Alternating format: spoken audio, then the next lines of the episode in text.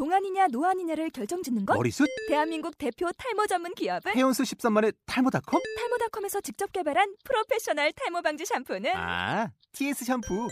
늘어진 두피 모공을 꽉! 단 한 올의 모발까지 꽉! 사용할수록 풍성해지는 나의 모발.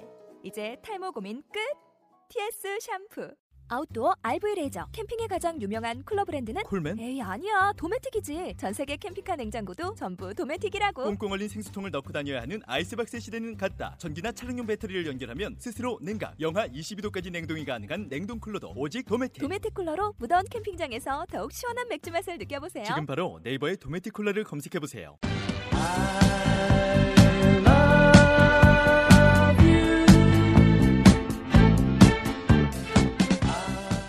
초인적인 힘, 뛰어난 리더십, 훌륭한 판단의 표본. 우리가 바라는 영웅은 언제나 당당하고 멋있습니다. 하지만 그들도 때로는 후회하거나 혼란에 빠지곤 합니다. 하지만 영웅은 어려움에 굴하지 않고 다시 멋진 모습으로 곧 돌아오곤 합니다. 그들이 진짜 영웅인 이유는 이런 위기와 혼란의 순간에도 자신과 주위를 믿는 굳은 의지 때문이 아닐까 싶습니다. 사랑도 이와 같지 않을까요? 때로는 후회하고 때로는 의심하게 되지만 서로에 대한 믿음과 확신이 있다면 남녀 간의 위기도 영웅처럼 극복할 수 있을 것입니다. 지금 사랑하고 있는 당신, 당신은 영웅인가요? 진짜 사랑을 탐구하는 본격 치정 팟캐스트 영화 속 연애 이야기 미련한 연애 시네마 지금 시작하겠습니다.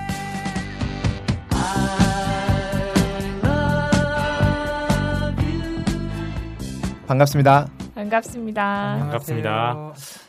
어, 이번이 9화인가요? 저희? 맞죠? 예. 네. 음, 벌써 여기까지 왔는데요. 뭐 저는 어, 방송의 PD를 맡고 있는 준 PD입니다.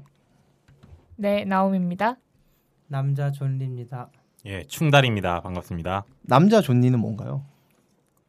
성별이요. 누가 여자로 오해하시나요? 목소리를 듣고? 아니 그냥 그건 그냥? 그건 나 아닌가? 오해하는 할 거? 말이 없어서 내 까마? 어, 할 말이 없어서 제가 그 첫 번째로 해보고 싶은 이야기는 올해 명량이 지금 대단한 돌풍을 일으키고 있죠. 지금 1,600만 들었나요? 예, 네, 1600만 600만 넘었어요. 넘었다고 들었어요. 뭐 이게. 정말 우리나라 인구가 4, 4천만이 조금 안 되지 않나요? 그런데 아 4천만 넘나? 예, 5천만 5천만 5천만이 가까이 저, 됐어요. 5천만 가까이 되니까 한 3분의 1 정도가 우리나라 사람들이 보- 본 셈인데 어, 정말 대단한 돌풍이 아닐 수가 없습니다. 그 저는 명량을 안 봤습니다만은 여기 명량을 보신 분들이 계시기 때문에 명량의 이 흥행 돌풍에 대해서 한, 한번 이야기를 해봤으면 좋겠거든요. 명량이 이렇게 성공하고 있는 원인을 한번 짚어주시죠. 여기 영화 전문가 분들이 계시니까. 음, 네, 누가 전문가예요? 뭐 얼마 전 사극론을 쓰신 분이 계시기 때문에 한번 얘기를 들어보고 싶네요. 중달님. 예, 그 제가 생각하기에는 명랑이 이제 흥행을 성공하게 된 건 가장 큰 이유는 일단 이순신 장군님을 다뤘다는 게 그게 제일 큰 것 같아요. 아무래도 국가적인 영웅이니까 고후강이 제일 크게 작용하지 않나.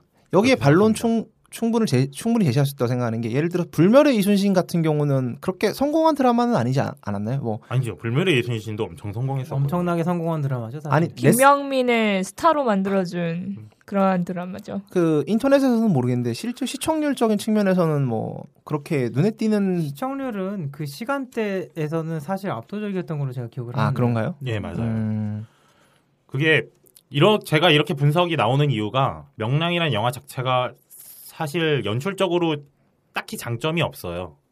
그러니까 음, 김한민 감독이 감독을 맡았는데 솔직히 다른 사람이 감독을 맡았어도 뭐 되지 않았을까 싶을 정도로 좀 김한민의 색깔 뭐 감 그런 감독론을 이러- 이야기할 수 있는 색깔이 많이 드러나지는 않았었는데 그런 면에서 이제 관객들한테 어필을 한 점은 아무래도 이순신과 명랑을 다뤘다는 거 그게 가장 크지 않나 싶고 또 하나 이제 덧붙이자면 기존의 이제 사극들이 뭔가 좀 정치적인 얘기를 한다거나 이렇게 전쟁을 본격적으로 다룬 작품들이 없었는데 이 영화는 오히려 그런 인물 간의 관계나 뭐 내러티브 같은 점을 조금 포기를 하면서 전투에 굉장히 집중을 했는데 그 점을 또 높이 사는 분들이 있는 것 같더라고요. 음. 그 조니님 보셨나요 명당? 전 두 번 봤습니다. 아 어, 저번에 들었네요. 네, 네. 생각해 보니까. 그 사실 저도 의견은 동일한 게 그 저랑 trung 달님이 사석에서 얘기할 때 이런 얘기를 서로 했었는데 명량의 성공이 김한민이라는 감독의 가치를 크게 끌어올려주지는 않을 것 같다라는 얘기를 했었는데 저도 그 생각에 되게 많이 동의를 했거든요. 음. 왜냐면은 감독의 역량이 드러나는 장면이 그렇게 많았다고 생각을 하지 않고 도리어 감독의 의도가 끼어든 부분에서 사실 영화의 완성도적인 측면을 많이 해치는 게 있었죠. 단지 성공의 배경에는 역시 충달님이 지적하신 대로 성웅 이순신을 다뤘다는 게 가장 크게 작용을 하는 것 같아요. 생각을 해봤을 때 이순신 장군이라는 인물이 우리나라 역사를 돌아봤을 때 거의 글쎄요 거의 유일하다고 해도 좋을 만큼 흠잡을 구석이 별로 없는 분이거든요. 그 한글을 창제하신 세종대왕조차도 이 후계의 문제라던가 여러 가지를 통해서 조금씩 좀 까이는 면이 있는 반면에 이순신 장군 같은 경우에는 글쎄요 이사 그 사람에 대해서 뭐 졸장이라거나 하는 사람을 제가 본 적이 없어가지고 한때 원균이 이제 이순신에 너무 묻혀서 원균 재평가설이 나왔다가 제대로 파보니까 아 이건 이거 아니다 그런 얘기들도 있었죠. 그렇죠. 지겹죠. 원균 맹장론, 네, 원균 명장론, 맹장 명장론 정말. 재평가를 해보려고 했으나 알고 보니 그냥 졸장이었다는 그런 네. 그런 말을 되게 많이 저도 들었는데, 그러니까 그 이 명량을 보고 나서 관계된 이 사실들을 많이 찾아봤는데요. 뭐 여러 가지 커뮤니티에서 많이 다뤄져 가지고, 근데 얘기를 들어보니까 역사가 더 판타지라는 말을 많이 들어서 예, 제가 이거에 대해서 리뷰를 쓸 때 여러 사람들의 의견을 들어봤었는데 재밌는 게좀제 역사에 관심이 없고 좀 라이트하게 즐기는 관객들은 아 일본이 너무 약하다 이렇게 쥐어 터지기만 하니까 이렇게 좀 박진감이 떨어진다 이런 의견들이 있었는데 오히려 이제 역사에 좀 관심이 많은 흔히 말하는 역덕후들이 말하는 거는 아 일본이 너무 세게 나왔다 저렇게 세지 않았다 처참하게 발렸는데 예상과 달라서 조금 불만이었다 이런 얘기들이 있더라고요. 그렇죠. 그 대표적으로 그 판옥선 위에서 벌어지는 백병전이 실제로는 없었다고 하더라죠.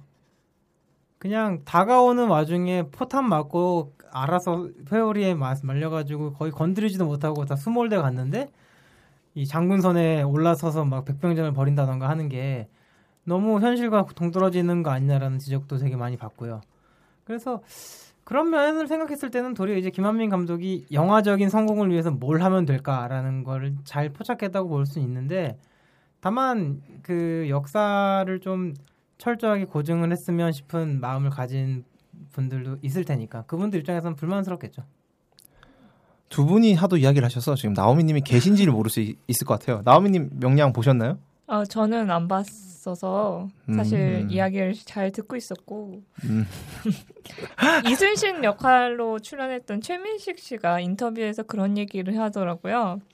명랑을 두고 영화 내부적인 이야기들은 없이 외부의 이야기만 너무 많이 있는 것 같다. 영화 내부에 대한 관심과 비평도 필요하다라는 얘기를 했는데 저 이게 되게 적확한 평가라고 느껴져요. 영화 명랑을 보고 많은 사람들이 그 영화가 어떻다라는 것보다는 역사적으로 그래서 이순신이 어떻다라는 얘기를 더 많이 하고 있는 것 같아요. 그래서 어떻게 보면 영화를 위한 영화는 아닌 거죠. 그 역사를 위한 영화고 어떤 지금의 정서를 위한 영화가 아니었을까라는 생각이 좀 많이 들더라고요. 저도 같은 생각인데요. 그런 면에서 최민식 씨가 참 좋은 배우라고 생각을 하는 게 본인은 어쩌면 영화적인 좀 부족함 같은 거를 느꼈겠죠. 그러니까 그런 코멘트를 하지 않았나 싶은 생각이 드는데 사실 봤을 때 사람들이 영화에 대해서 뭐 찬양을 하는 느낌이 별로 없어요. 그냥 그렇기 때문에 어쩌면 저희가 이제 좀 저 같은 경우는 평가해주고 싶은 건 이순신 장군을 다룬다는 게 상당히 부담으로 작용을 했을 텐데 그래도 그거를 뭐 영 물론 많이 까이는 부분이 있지만 영 쓰레기 같은 작품이 아니라 그럭저럭 볼만한 작품으로 만들어내면서 그걸 다루겠다는 좀 패기를 보여준 제작사에게는 확실히 칭찬을 해줘야 되지 않나 그런 생각이 들었어요. 저는 오히려 전체적인 평가를 하자면 긍정적으로 평가를 하고 싶어요. 잘 만들었다는 작품. 전 개인 리뷰에서도 별 4개를 줬거든요. 이 이유가 최민식 씨가 이제 인터뷰에서 영화 내부적인 얘기가 부족하다라고 했는데 실제적으로 영화에서 영화적인 부분은 좀 부족해요 영화가 왜냐하면 이제 서사적으로 인물 간의 갈등이 뚜렷하지도 않고 그렇다고 이제 명량해전 이전에 어떤 정치 상황이나 이런 내러티브를 좀 강화할 수 있는 분야 부분도 많이 삭제를 했고요 영화 내에서. 그렇기 때문에 영화 내 쪽으로는 솔직히 분석하거나 이렇게 많이 얘기할 만한 게 없기도 해요. 최민식 씨가 안타까워하지만. 근데 그럼에도 아까 전에 이제 고증 얘기를 하셨는데 솔직히 그 영화 덕후들 아니 역사 덕후들이 하는 얘기에서도 고증에서 어긋난 점이 있지만 자기 네, 역, 덕- 역사 팬 입장에서 이렇게 해전을 다뤄준 것만으로도 고맙다는 의견들이 많았어요. 그래가지고 그렇게 전투에 집중한 면도 괜찮았고 정말 다만 아쉬운 거는 감독이 어떤 자신만의 의도나 색깔을 드러낸 부분이 오히려 이제 영화의 완성도를 저해시켰다는 면, 그 부분이 아쉬운 뿐이지 나머지는 괜찮은 작품이었다고 생각을 합니다. 보통 영화를 감독의 예술이라고 하는데 지금 명량은 반대의 경우군요. 그러면 그렇죠. 감독의 소재가 감독을 살려준 그런 케이스. 제작사가 정말 선택을 잘한 거죠. 예, 사실, 연출의 힘이라기보단 기획의 힘이 강한 영화라고 네. 생각을 해요. 사실 이- 다만 이제 기- 김한민 감독의 영향이 드러난 부분은 제가 전작 그 화를 보면서 느낀 건데 전투 씬에 대한 감각은 분명히 있는 사람인 아, 것 전투를 정말 잘. 다뤘어요. 네, 그래서 이번에도 전투 씬을 부각시키겠다는 그 기획사의 의도가 다분히 들어갔고 그거를 감독은 충실히 수행했다고 봐야죠. 이 영화가 3부작으로 제작 예정되어 있다고 하는데 다음 작품부터는 최민식 씨가 나오지 않을 수 있다는 이야기가 있더라고요. 그렇다면 여기에 배, 여기 이거를 깔고 그 다음 작품이 아마 한산인가요? 네. 시간을 돌아가서 에, 그 시간을 돌아가서 한산 그리고 마지막 노량까지 이어지는데 어, 최민식 아닌 어떤 배우가 이순신을 할 수 있을까요? 아, 이거 닥치고 김명민이죠. 이건 너무 느낌이 다를 것 같은데 김명민이 하면. 저도 김용민 별로라고 생각합니다. 근데 한산으로 간다면 조금 더 젊은 배우들이 물망에 오를 수가 있으니까 좀 여러 배우를 생각해 볼 수 있지 않나요? 그렇죠. 여러 배우가 있겠는데 대표적으로 이제 지금 최민식 씨보다 조금 젊은 나이 또래에서 충무로를 지배하고 있는 남자 배우를 꼽자면 그 하정우 아닌가요? 하정우? 하정우 말고 하정우는 너무 젊고요. 근데 하정우보다 좀 더 나이 있는 사람. 송강호나 이번에 해무의 그 김윤식? 김윤식 씨나 이 정도가 좀 거론을 할 만한 것 같은데 근데 김윤식 씨는 이미지가 너무 너무 근데 아쉽네. 그 정도 나이대의 이제 남자 배우들은 어떠한 자신만의 이미지라는 게 굉장히 강한 것 같아요. 송강호 씨를 떠올리면 송강호가 장군을 한다? 과연? 저는 사실 느낌? 그래서 조금 기대되는 사람은 황정민 씨입니다. 황정민 씨. 황정민 씨는 사실 고정된 이미지가 있었지만 그거를 여러 작품을 통해서 스스로 깨부수면서 오신 분이라서 좀 새로운 도전의 장으로서 사극 그리고 그, 그 중에서 이순신 장군 개- 배우 개인에게도 되게 도전해 볼 만한 과제가 아닐까. 황정민은. 좀 비장함이 없지 않나요? 그 뭐라고 해야 되나 근엄함이라든가 비장함 같은 게 좀 부족한 것 같은데. 지금까진 그랬지만 제가 그래서 말씀드리는 거예요. 음, 앞으로 갖춰갈 수 있는 역량이 있지 않을까. 황정민 말고 뭐 그 명량 그 말씀하신 대로 황정민 말고는 딱히 저도 떠오르는 배우가 사실 없네요. 이 너무 젊거나 또 너무 늙어 너, 너무 늙었다 이제 나이가 있는 배우들 같은 경우는 나오미님 말씀대로 자기 세계가 있어서 최민식이 구축해놓은 이 이순신이라는 캐릭터에 들어올 마음이 있을까라는 좀 의문이 좀 들긴 드는 건 사실이네요. 아예 다른 영화를 만든다고 생각하고 접근을 해서 캐스팅을 하고 만든다면 성공할 수 있겠지만 그대로의 그걸 가지고 간다면은 이제 최민식이라는 배우가 이미지를 굉장히 강렬하게 남겨놓은 거기 때문에 쉽게 그 다음 전, 다음 작까지 성공하리라는 보장이 없지 않을까 그런 생각이 드네요. 전 그런 면에서 되게 의외의 배우를 하나 추천하고 싶은 게 박중훈 씨를 추천을 하고 싶어요. 이게 이순신을 한번 하기도 했었죠. 예 그거 점 때문에 그때 한번 대차게 말아주셨으니까 이번에 한번 제대로 이순신을 해보시라는 의미여서 그때는 좀 양아치 이순신이었죠. 양아치 이순신. 불가능합니다. 불가능합니다. 근데 박중훈 씨 연기가 해운대에서 너무 큰 5점을 남긴 덕분에 내가 네 아빠다 그 연기 이후로 전 박중훈 씨 도저히 못 보겠어요 요즘. 박중훈 씨 같은 경우에는 본인이 할 수 있는 연기 스펙트럼이 확고하신 분이죠. 어느 정도. 이게- 그래도 은근히 되게 넓은 영역을 소화하시더라고요 보시면 보면 음, 사극도 황산벌에서 한번 하셨 성공을 하셨고 황산벌이. 있구나. 예 황산벌 이전에 그 이순신 역할 있잖아요. 거기서 이제 제목이 뭐죠? 그 영화 제목이? 천군이었어요. 아 천군. 아, 맞아. 거기 황정민도 등장하네요. 생각해 보니까 황정민이 현대에서 돌아가는 역할이죠. 현대에서 타임머신을 타고 황정민, 박중훈, 그 김 김승호 씨까지 이렇게 캐스팅만 보면은 그 당시 상당히 화려했죠. 예 화, 화려하고 제작비도 많이 투여한 네. 영화였어요. 영화도 그냥 케이블에서 볼 정도는 돼요. 제가 가- 케이블에서 봤거든요. 저는 OCN에서. 그 마지막으로 오늘이 방송한 날 조금 노- 녹음하는 날이 8월 30일인데 지금 1,600만을 감 넘겼다고 감 넘긴 건가? 하여튼 1,600만을 넘긴 상황입니다. 명량 얼마까지 갈 수 있을까요? 추석까지 아마 개봉을 하면 그 탄력을 좀 받을 수 있을 것 같은데 예측 한번 해보시죠. 전 2천만 넘었으면 좋겠어요. 음 불가능할 것 같은데. 저도 그 2천만 원좀 무리고 뭐 1,800만 전까지는 갈 수 있지 않을까? 저도 나오민 영호 비슷한데 한 1780만 정도가 그 실링일 것 같고요. 2천만을 넘기면 안 된다고 생각을 합니다. 되게 구체적이시네요. 아 왜냐면은 2천만 원 넘기게 되면요. 그 영화 제작사들이 하나의 좀 커다란 판타지를 가질 것 같아요. 그래서 제2의 성소재 사태가 나지 않으려는 보장이 없어요. 이제 다들 역사책 들고 뭐 하나 파보려고. 어, 그러니까 정말 제2의 성소재 사태를 방지하려면 2천만 넘으면 안 돼요. 근데 저는 2천만 넘었으면 좋겠다는 게 우리나라가 천만 관객 시대가 열린 다음에 생각보다 빨리 이후에 천만 영화들이 계속 나왔거든요. 그래서 2천만을 넘기면 앞으로도 또 2천만을 넘기는 영화들이 또 나오지 않을까 하는 생각에 시장이 좀 더 커지길 바라는 마음에 2천만 넘겼으면 좋겠네요. 저는. 그런 게 버블이라니까요. 그런 버블이 있어야 누군가 이렇게 콩고물을 받아 먹을 수가 있거든요. 이미 김한민 같은 사람이 만든 영화가 1,600만을 넘었다는 것부터 영화 시장에 문제가 있다는 거라고 저는 생각을 하기 때문에 천만 넘은 순간 이미 끝났어요. 7번 방의 선물이라든가 뭐 언제 한번 제 생각에 천만 영화 특집을 한번 했으면 좋겠어요. 아 재밌겠다. 천만 영화 힘들어요 특집. 보기. 뭐 대충 다 보시지 않았을까요? 뭐 저도 안 본 작품도 있습니다만은. 다시 보려면 힘듭니다. 아, 7번 방의 선물 다시 아, 안 봤, 안 봤으니까요, 저는. 네. 알겠습니다. 그러면 명량 이야기 여기까지 하고요. 사실 저희가 오늘 준비한 영화는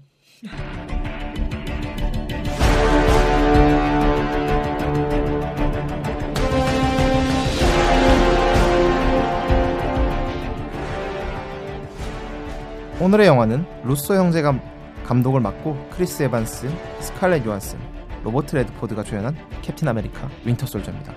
소개 부탁드립니다. 캡틴 아메리카 스티븐 로저스는 쉴드의 일원으로서 각종 임무를 훌륭히 수행 중입니다. 그러나 의심스러운 닉 퓨리의 행동과 프로젝트 인사이트를 바라보는 그의 마음은 그저 심란하기만 합니다. 그러던 중에 닉 퓨리가 정체를 알 수 없는 암살자 윈터 솔저의 습격을 받아 사망하는 충격적인 사건이 벌어지는데요. 세계 평화회의 피어스 사무총장은 닉 퓨리의 음모에 관련하여 캡틴 로저스를 의심하게 되고 그를 쉴드의 적이라고 선언하게 됩니다. 닉 퓨리의 단서를 쫓던 캡틴 로저스는 나타샤와 합류하게 되고 두 사람은 실드의 공격을 피해 사건의 전모를 파헤치기 시작합니다. 누가 아군이고 누가 적군인지 분간할 수 없는 상황 속에서 캡틴 로저스는 실드 내부에 숨어있는 어둠의 세력과 의문의 암살자 윈터 솔저에 맞서 위기의 실드를 구해낼 수 있을까요? 존니님이 다른 영화 소개도 해주실 겁니다. 존니님 소개해 주세요. 이 영화는 흥행적으로도 큰 성공을 거두었는데요. 북미에서 4월에 개봉해서 개봉 첫 주에 9,523만 달러를 벌어들이며 4월 최고 오프닝 성적을 갈아치웠습니다. 한국에서는 3월 달에 개봉을 했는데요. 400만 가량의 관객이 들었고 영화의 제작비는 1억 7천만 불, 전 세계적으로 총 7억 불 이상의 흥행을 기록했습니다. 한마디로 대박을 기록했다고 할 수 있겠네요. 상업적인 면 외에도 영화 자체로서의 완성도도 평단에서 좋은 평가를 얻고 있습니다. 혹자는 마블의 다크나이트라고 표현할 정도로 좋은 평가를 얻었, 얻었는데요.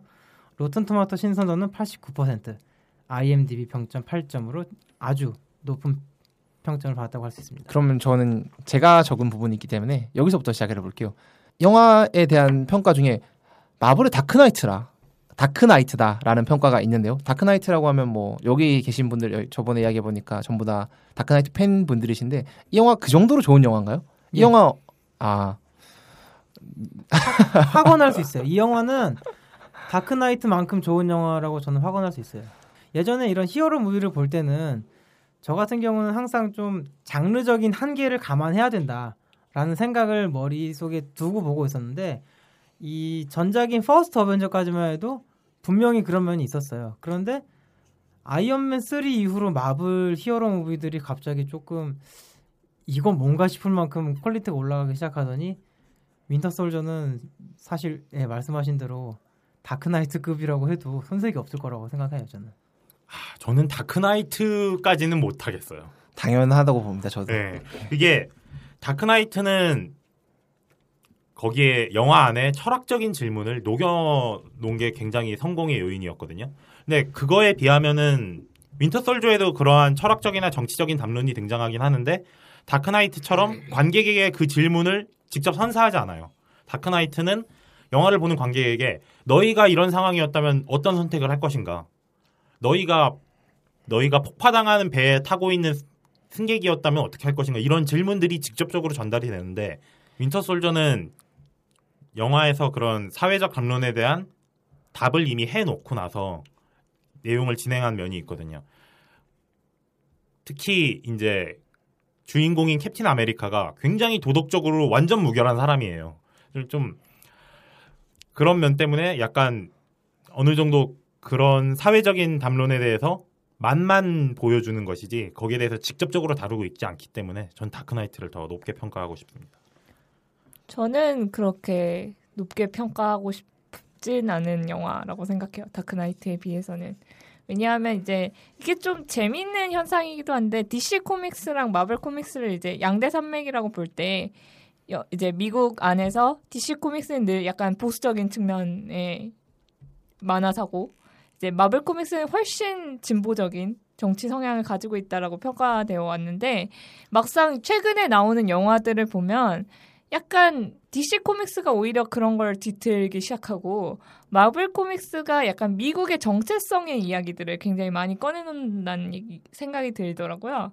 캡틴 아메리카가 특히 저한테는 좀 그렇게 느껴졌고 그래서 저는 보기에 약간 많은 사람들이 느끼기에는 다크나이트가 훨씬 더 접근하기 좋다라는 생각이 들고 마블에서 만든 이 윈터 솔저 같은 경우는 미국의 약간 역사나 미국이 전쟁을 어떻게 생각하는가 그걸 알고 약간 느껴야지 아 미국 사람들한테 이게 이렇게 보이겠구나라는 느낌이 더 많이 올 거라는 생각이 들더라고요. 그래도 캡틴 아메리카라는 그 캐릭터 자체가 거의 미국만세 캐릭터인데 미국만세 캐릭터가 정부에 반대하는 입장에 교훈적인 내용을 전달한다는 점에서는 그래도 괜찮지 않나 싶네요 저는. 제가 이 얘기를 하려고 했었는데 그 캐릭터의 한계가 분명히 존재해요. 배트맨과 캡틴 아메리카를 비교했을 때. 배트맨은 태생적으로 그런 개인의 고뇌를 많이 안고 있는 인물이고 캡틴 아메리카는 캐릭터를 봤을 때는 이거는 그 인물이라고 볼 수가 없어요. 미국 자체가 미국. 그냥 이거는 하나의 국가고 국가에 대한 그 충성심 자체이기 때문에 인물이라고 볼 수가 없는데 그런 존재를 가지고 이 정도로 만들 수 있었다라는 건 사실 굉장히 높게 평가를 해줄 요소라고 저는 생각을 하거든요. 저, 는 여기에서 나온 문제 의식이 별로 새로운 것이 아니라는 점을 얘기하고 싶었어요.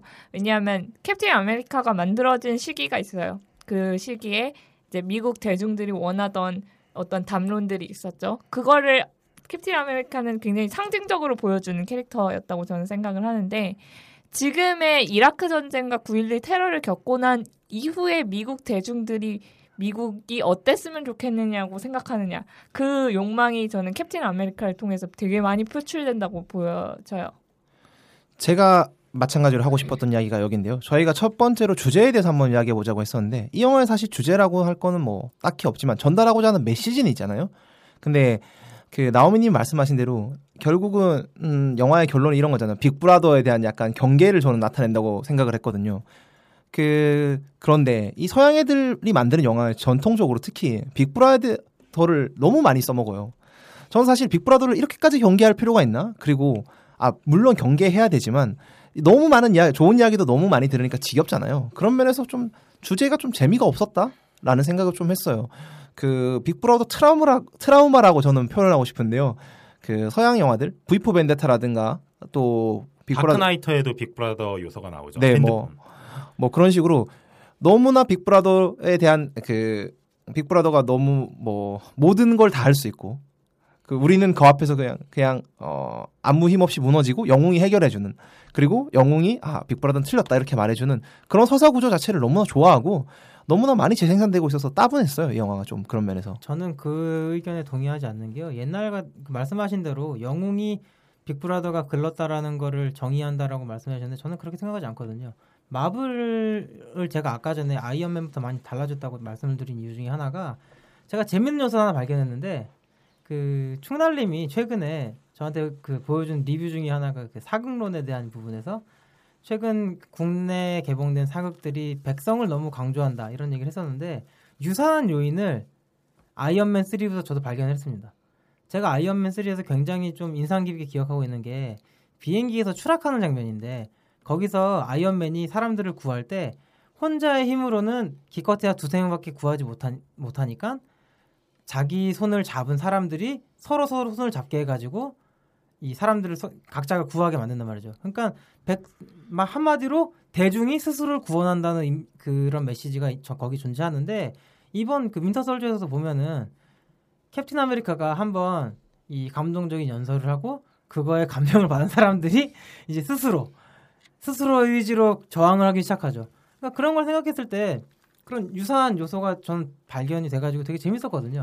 그게 굳이 백성론이라는 게 굳이 우리나라에서만 존재하는 게 아니구나 이런 느낌 받았어요. 빅브라더에 대해서 제가 이제 한 마디 더 말씀을 드리자면 서양 영화들이 빅브라더를 안 좋게 보는 게 아무래도 그 빅브라더가 이제 사회적으로 이제 인정이 돼 버리면은 파시즘이 올 수가 있거든요. 근데 그 파시즘에 대해서는 서양 쪽에서는 거의 이제 트라우마가 확실하죠. 그걸로 이제 홀로코스트가 일어났으니까.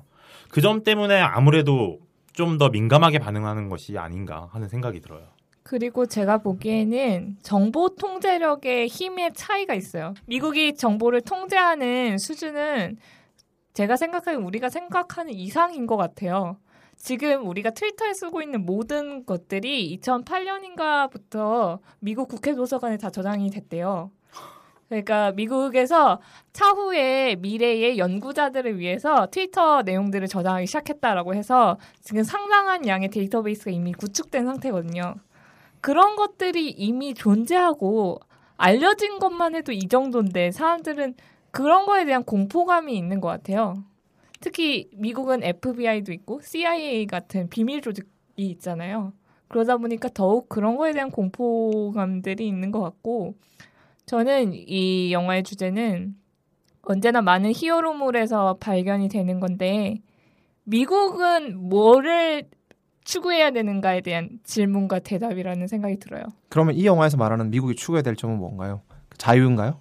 그렇죠. 자유. 음. 언제나 미국의 오래된 서사의 정통이기도 하고 소설 뭐 장르에 관계없이 그- 지금 미국이 가진 문제가 뭐냐 그 이후에는 미국이 나아가야 될 이상향이 늘 언제나 제시돼요. 그게 약간 영국에서 떠나왔을 때부터 미국 사람들이 가진 생각 중에 굉장히 중추적인 부분인 것 같아요. 우리는 어떠한 중요한 이 세계에서 유토피아를 유토피아적 공동체를 만들어야 된다 이런 느낌. 이게 건강한 진보의 모습인 거죠, 사실은. 지금 미국은 전 세계를 통틀어 가지고 본 스스로 짜놓은 프레임에 따라서 세계에 흘러가고 있잖아요. 그러다 보니까는 이 중국도 똑같이 정보 통제를 하고 미국도 하고 있지만 우리나라도 하고 있죠. 우리나라도 하고 있고. 근데 미국이 하는 거는 사람들이 나쁘다는 인식을 별로 안 가질 거예요.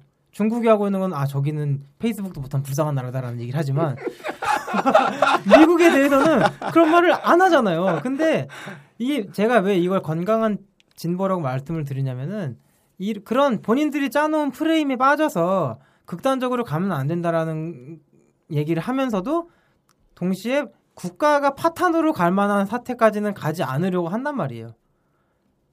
그런 게 되게 중요한 요소거든요. 제가 생각할 때는 건강한 진보.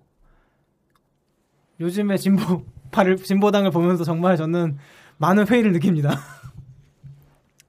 저 나오미님한테 한 가지 질문 드리고 싶은 게 있는데 미, 아까 이제 미국이 추구해야 될 가치가 자유라고 말씀을 하셨잖아요. 근데 자유가 우리나라에서는 이제 자유라고 한 단어로 번역이 되는데 보통 이제 미국의 그 양당을 나눠서 생각을 하면 공화당은 freedom을 얘기하고 민주당은 보통 liberty를 얘기를 하잖아요.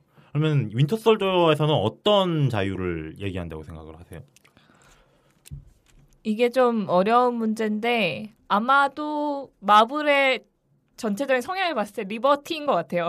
그렇겠죠. liberty라고 얘기할 수 있지만 제가 보기에는 공화당에서 얘기하는 freedom과 이제 민주당에서 얘기 맞나? 민주당에서 네. 얘기하는 liberty의 질적 차이가 그렇게 크지 않아요. 그건 그래요. 예. 그래서 사실 그게 되게 모호한 문제고 어떻게 보면은 윈터 솔저 굉장히 보수적인 영화로 읽을 수도 있어요.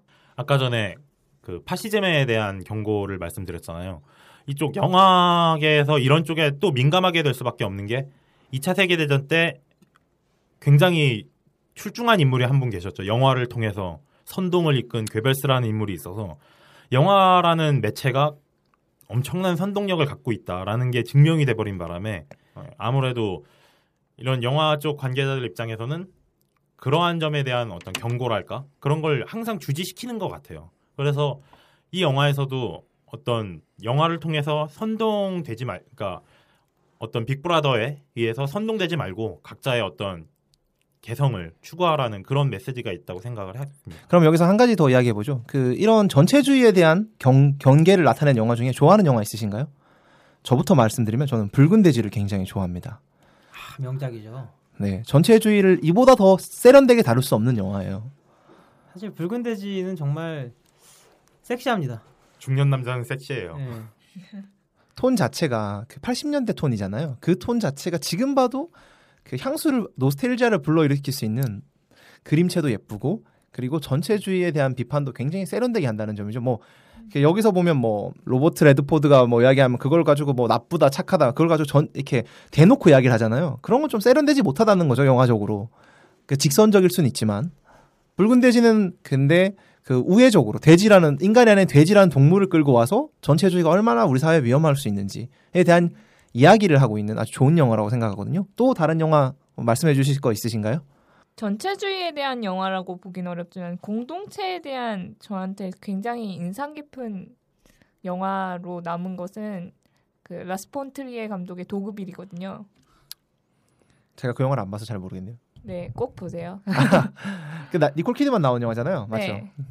이게 공동체의 도덕감이라는 게 뭔가 음... 그리고 공동체가 행하는 폭력과 그에 대항하는 개인의 폭력은 어떤 의미를 가지는가? 우리는 그 안에서 뭘 의미를 찾을 수 있고 또 이렇게 영화를 보는 사람의 입장에서는 그래서 우리가 이걸 보면서 뭘 느껴야 되는가에 대한 질문들을 가질 수 있는 것이라서 공동체 하면은 늘 생각하는 영화는 저는 도그빌이었어요. 그 영화도 네, 전체주의에 대한 경계를 나타낼 수 있는 영화이긴 하겠네요. 작은 마을에서 일어나는 이야기니까요. 이 영화 연출 맡은 감독이 그 두 명의 형제잖아요. 근데 이 두 명의 형제가 사실은 코미디 영화를 찍었던 사람이라고 하더라고요. 음, 저는 굉장히 놀랐는데 어, 두 감, 감독의 연출은 어떠셨나요? 어떠셨나요? 저는 일단 액션 씬이 굉장히 쾌감이 좋았어요. 멋있, 저도요. 멋있었고 정말 그 퍼스트 어벤져보다 훨씬 나은 캡틴 아메리카를 볼 수 있어서 가지고 좋았습니다. 사실 이 영화의 가장 큰 미덕이죠 액션 씬이 그 인상적인 액션 씬이 꽤 많은데 어, 저 같은 경우는 다리 위의 액션씬을 꼽고 싶어요 그 캡틴 아메리카가 오토바이 오토바이를 타고 가면서 이 아. 비행기를 격추시키는 장면 있잖아요 맨몸으로 비행기를 네. 떨어뜨리는 그 말도 안 되는 장면이요. 아, 정말 쾌감이 엄청나지 않나요 그 장면 맞습니다. 어떤 액션 장면 눈에 띄셨어요 그러면 저 같은 경우는 팔콘의 등장이 아주 좋았어요. 샘아 윌슨. 저도 네. 그 공중 액션을 이 정도로 세련되게 뽑기가 쉽지 않거든요, 정말로. 저는 캡틴 아메리카보다 팔콘이 날 때가 더 기분이 좋더라고요. 날아라 이런 느낌. 그래서 되게 좋았던 장면이 뭐냐면은 그 중간에 이 처음에 캡틴 아메리카가 구했던 이 남자를 옥상에서 떨어뜨리죠. 떨어지고 나서 팔콘이 그걸 다시 끌, 끌어올리는데 아 그 장면 좋더라고요, 진짜. 예, 좋은 장면들을 다들 말씀을 해주셔갖고 저도 하나 꼽자면 이제 펠컨이 펠컨의 액션이 정말 좋았어요. 그 말씀하신 장면도 좋았고 특히 이제 공중전을 하는데 아 정말 아 나도 저런 날개가 있었으면 좋겠다라는 생각이 절로 들 만큼 좋았습니다. 6탄전에 있어서는 캡틴 아메리카도 좋았지만 나타샤로 분한 이제 나탈리 포트만이 보여주는 아, 6탄 음, 음, 음. 아. 뭐지 스칼렛 요한슨 네. 스칼렛 요한슨. 스칼렛 요한슨이 보여주는 전투씬도 진짜 멋있었던 것 같아요. 스칼렛 요한슨이 정말 좋은 게 한동안 헐리우드에서도 여자 액션 스타가 안젤리나 졸리밖에 없었거든요. 그런데 안젤리나 졸리가 이제 좀 자선 활동도 많이 하시고 좀 개인적인 일들도 있고 그래서 좀 영화 쪽에서 조금 이제 벗어나나 싶은데 그러면 그 뒤를 누가 이어주나 싶었는데 스칼렛 요한슨이 이어주고 계시네요. 네, 사실 안젤리나 졸리는 툼레이더를 몇 개 찍으면서 좀 피곤하셨던 것 같아요. 피로가 너무 축적되셔가지고. 많이 해야 네, 돼서 혼자 너무 힘들어하셨는데 그 사실 스칼렛 요한슨이 지금 거의 제 생각엔 여자 액션 배우 중에서 원탑이라고 봐야 되지 않을까. 여자 액션 배우가 있긴 있나요? 할리우드에 지금? 아 지금 많이 꿈나무들이 많이 나오고 있습니다. 그 누구냐? 엠마 스톤? 엑스맨 엑스스톤의 스톤이 엠마 엠마 스톤? 제니퍼 제니퍼 로렌스 아, 제니퍼 로렌스죠. 네. 헝거. 게임에서 헝거 게임의 제니퍼 네, 로렌스. 많이 하고 있고 그 다음에 다이버전스에 나왔던 엑스맨도 제, 제니퍼 로렌스입니다. 네. 네. 그런 여자 그런 이 꿈나무라고 할 만한 여자 액션 배우들이 있는데 사실 글쎄요 스칼렛 요한슨을 보고 있으면은 저는 우리나라의 그 하지원 씨가 떠오릅니다. 그러지 마시죠. 아유 칠광구 하나 말아먹었다고 너무 그러지 마세요 정말 조, 조선 미녀 하나가 아니었군요. 전 제가 감히 스칼렛 요한슨 느님을 지적할 수는 없겠지만 그 액션을 하기엔 좀 너무 짧지 않나요? 그런 면에서 좀 각, 답답함이 좀 느껴질 때가 저는 사실 있거든요. 그 전통 하시네. 아 전통적인 헐리우드 액션 여배우들이 길쭉길쭉한 맛이 있었잖아요. 말씀 그- 너무 하시네. 아 물론 그럼에도 스칼렛 요한슨 엄청 좋아합니다. 저는 그 스칼렛 요한슨이 아까 안젤리나 졸리의 뒤를 이어서 여자 액션 스타 계보를 잇고 있다고 했잖아요. 그런 면에서 요번에 앞으로 좀 있으면 개봉할 루시가 굉장히 기대가 됩니다. 지난번에 별로 기대 안 되신다 하시지 않았나요? 전 갑자기 그 예고편들을 보고 나서 액션성이 있다는 걸 느끼고 나서 굉장히 지금 기대가 되고 있어요. 왜냐하면 안젤리나 졸리가 굉장히 이렇게 액션 스타로 어느 정도 인정을 받고 나서 여자 원탑 액션 영화인 솔트를 찍었거든요. 근데 솔트가 솔직히 여자가 주인공이라는 거 빼면은 딱히 액션 영화로서의 메리트가 없었어요. 근데 이번에 루시에서 주인공으로 스칼렛 요한슨이 액션을 펼칠 텐데 거기서 얼마나 보여줄 수 있을까 하는 기대가 되더라고요. 뤽인데요. 뤽 베송인데요.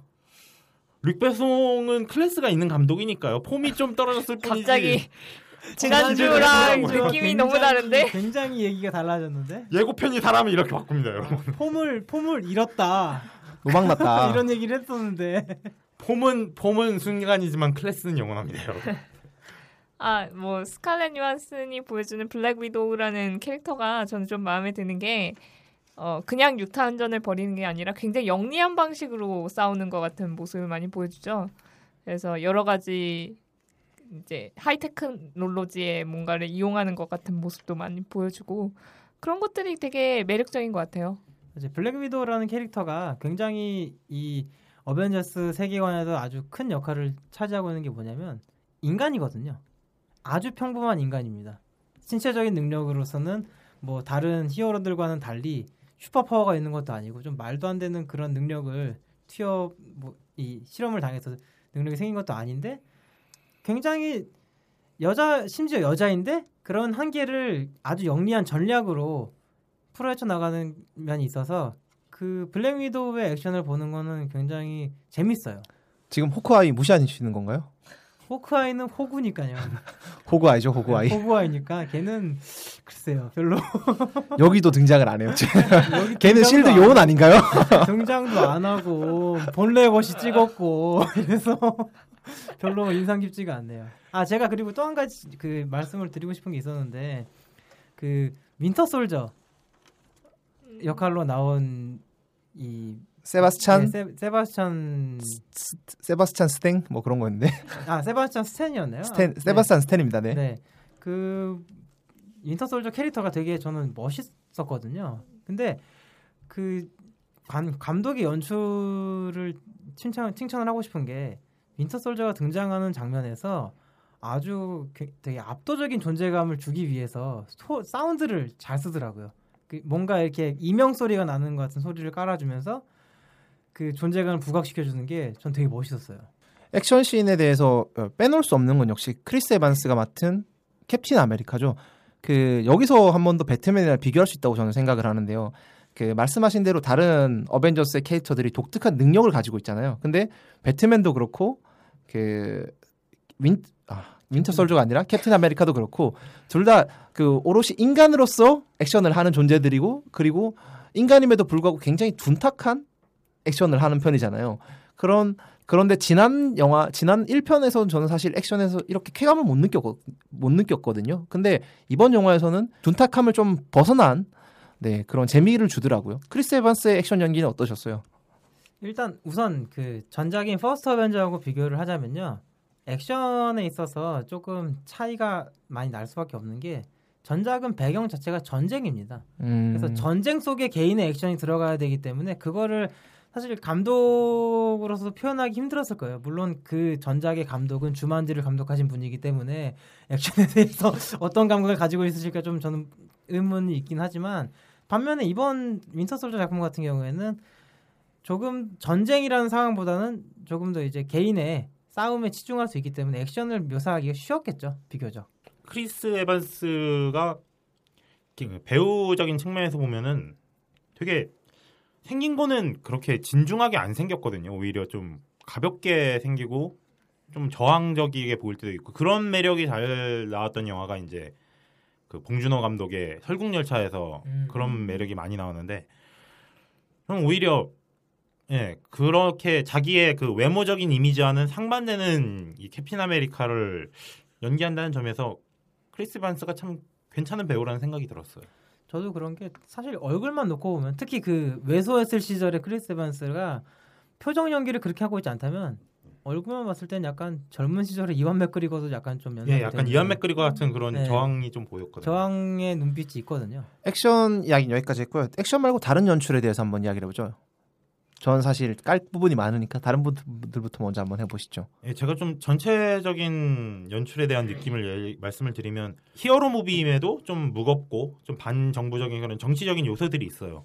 근데 그런 면이 있음에도 거기에 휘둘리지 않고 이렇게 액션에 중점을 둬서 액션의 경쾌함을 잃지 않는 데다가 아까 말씀드린 그런 정치적인 요소가 스릴러로 들어가면서 액션의 경쾌함과 스릴러의 쫄깃함을 다 거머쥔 그런 영화가 완성됐다고 생각을 하거든요. 스릴러라는 평을 이 영화를 두고 하는 편이 하는 사람들이 있더라고요. 저는 근데 사실 동의하지 않습니다. 스릴러 치고 너무 긴장감이 없어요. 그게 제가 말씀드린 게 스릴러이긴 하지만 스릴러적인 요소를 첨가한 거지 맞습니다. 스릴러 장르로 완전히 탈바꿈하진 않았어요. 그랬으면 오히려 히어로 무비가 아니게 돼서 좀 재미가 없었을 수도 있을 것 같아요. 전 두 가지 지점을 꼽고 싶은데요. 첫 번째로 닉 퓨리가 죽을 때 과연 영화를 보는 사람 얼마나 과연 아 닉 퓨리가 죽었구나라고 생각을 했을까라는 점이죠. 그, 저는 사실 진짜 죽었다고 생각을 했었어요. 아 그러세요? 네. 저는 절대 죽었을 리가 없다는 생각을 했고요. 두 번째 부분은 누구나 배신자가 로버트 레드클로프 아 그 레드포드. 레드포드 그 알렉산더 피어스라는 사실을 보자마자 알 수 있습니다. 그게 어쩔 수가 없는 게 로버트 레드포드 캐스팅 자체가 스포예요, 그거. 그러니까 그건 너무 많이 맞아요, 맞아요. 그런 역할만 그래서 사실 좀 긴장감이라든가 그런 당겨 조여주는 그 맥을 이렇게 탁 잡아주는 그런 부분이 좀 부족했던 것 같아요 영화가. 그런데 이 점을 감안해 줘야 되는 게 이 영화는 캡틴 아메리카입니다. 되는 커버해야 되는 연, 연령대가 매우 넓어요. 어린애들이 그런 추측을 하면서 볼 수 있을까 이 영화를 못 본단 음, 말이죠. 어린애들은 로버트 캐- 레드, 레드포드가 나와도 뭐 착한 국장 아저씨 이렇게 생각할 수 네, 있겠군요. 그러니까요. 그러니까 그런 걸 감안했을 때 많은 연령대를 커버하고 보편적인 접근성이 높은 걸 높은 영화로 만들려면 어느, 어느 정도는 그런 스릴러의 묘미랄까 그런 쪼는 맛이랄까 그런 반전 이런 거는 제거할 수밖에 없겠죠. 저는 말씀하신 이제 로버트 레드포드가 그 배우 자체가 스포가 돼 버리니까 피어스의 반전에 대해서는 별로 스릴러적인 쾌감은 조금 적었어요. 말씀하신 대로. 근데 하이드라가 어떻게 다시 부활하게 됐냐 하는 점 때문에 이게 다른 나라 사람이면 모르겠는데 일제 시대를 겪었던 한국 사람 입장에서 좀 그게 와닿더라고요. 음, 요즘 상황이랑 겹쳐서요. 요즘 상황은 모르겠고 우리나라도 친일파를 제대로 숙청을 못했잖아요. 아. 그거 보면서 아 역시 나쁜 놈들은 뿌리를 싹 다 잘라버려야 되는데 하는 생각이 들었어요. 그 스릴러적 요소를 많이 첨가할 수 없는 이 영화의 특성에 대해서 되게 공감을 하고 어 그럼에도 불구하고 여튼 히어로물이라면 이제 아이들이 많이 여튼 봐야 되니까 그 아이들이 볼 때는 굉장히 재 그게 오히려 많아지면 어른들은 재밌는데 스릴러적 요소가 많아지면 어린이들이 보기에는 그렇게 재미있을지 않을 것 같아요.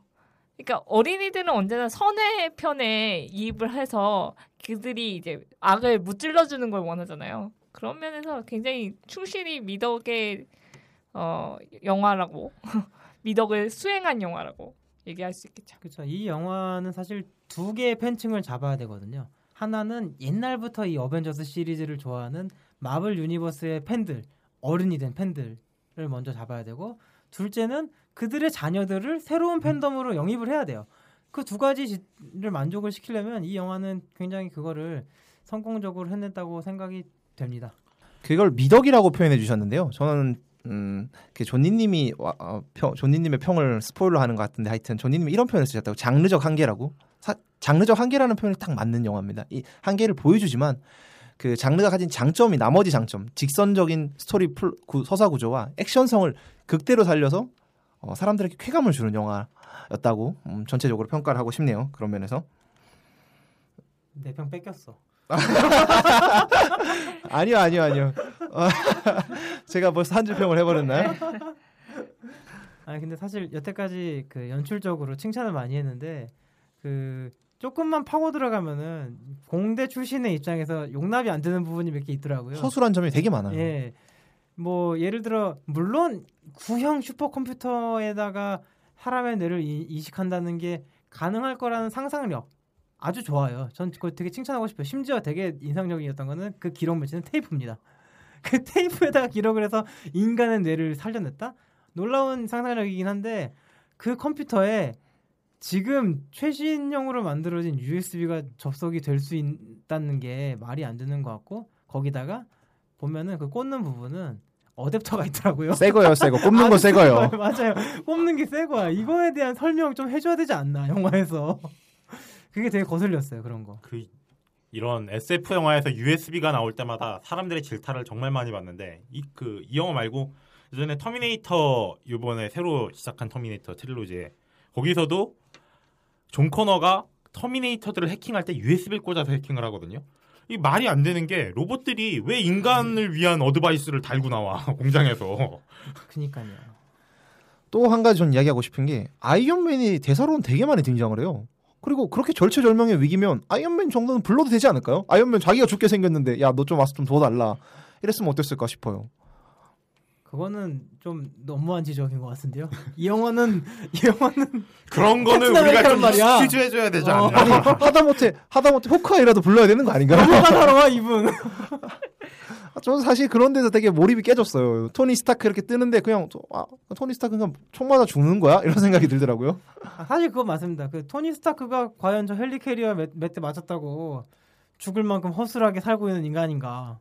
아니거든요. 헬리 캐리어라는 장비가 그리고 세 대로 전 지구를 멸망시킨다고 하는데 사실 쏘는 거 보면 총이거든요.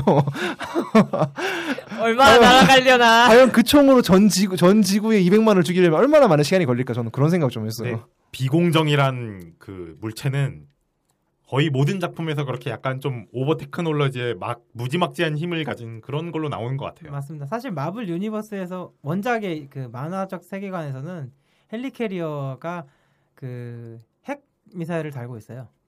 그래서 그런 상징으로 사용이 됐다고 생각을 하고 그거에 대한 설명이 없, 없긴 하지만 아마 그 이쪽 세계관에 대한 덕후 분들은 굉장히 헬리 캐리어가 떴다는 것만으로도 오 망했다 이런 생각을 했을지도 몰라요. 아, 비공정은 그거 자체만으로도 로망이라서 알겠습니다. 그러면 저희가 준비한 대충 영화 이야기는 여기까지 하고요. 2부에서 보다 자세한 인물 분석과 관계에 대해서 한번 이야기해 보도록 하겠습니다. 그 마지막으로 영화 한 줄 평과 간단한 별점 주시기 바랍니다. 먼저 어, 충달님께서 먼저 해주실까요? 네, 저는 한 줄 평은 정치 담론의 경쾌한 영웅물의 변주 이렇게 말씀을 드리고 싶고요. 별점은 3개 반 주겠습니다. 저 같은 경우에는 준 PD님한테 한 줄 평을 뺏겨버렸는데 제가 스포일러 했네요. 장르적 한계를 크게 눈 감아줄 필요가 없는 히어로 무비를 보는 쾌감 이라고 저는 한 줄 평을 주고 싶고요. 별점은 4개입니다. 세개반 아니셨나요? 거기는? 아니요, 4개로 아, 네 개였어요? 네, 아주 재밌었습니다. 저는. 음, 저는 별점은 3개 반이고요. 한 줄 평을 한다면 어, 미국을 위한 영웅물이라면 이렇게 만들어야지라고 생각했어요. 음, 보통 전부 다세개반 정도로 끊기시네요. 저도 마찬가지로 세개 반이고요. 어, 제한 줄 평은 뻔한 이야기, 뻔한 영웅, 뻔한 주제, 뻔하지 않은 액션 입니다. 저희가 준비한 이야기는 여기 여기까지고요. 어, 2부로 찾아뵙겠습니다. 저희가 그 개편을 약간 해서 1부와 2부를 동시에 올릴 예정이니까 바로 이어서 들으셔도 상관없을 것 같습니다. 마지막으로 춘달님 메일 소개 좀 해주세요. 예, 저희 메일 주소는 sillylovecinema@gmail.com이고요. 예, 가- 뭐 어떤 연애를 할 때 고민이라든가 이런 게 있으시면 메일 주시면 저희가 방송에서 다뤄드리도록 하겠습니다. 메일 소개 하지 말아야겠어요. 메일이 안 오니까 풍달님 사랑해요 이런 것도 괜찮아요. 여자친구로 의심하겠습니다. 오늘 아 여자친구 그런 것도 안 보낼 수도 있어. 예, 안 보낼 수도 있어요. 2부에서 뵙겠습니다.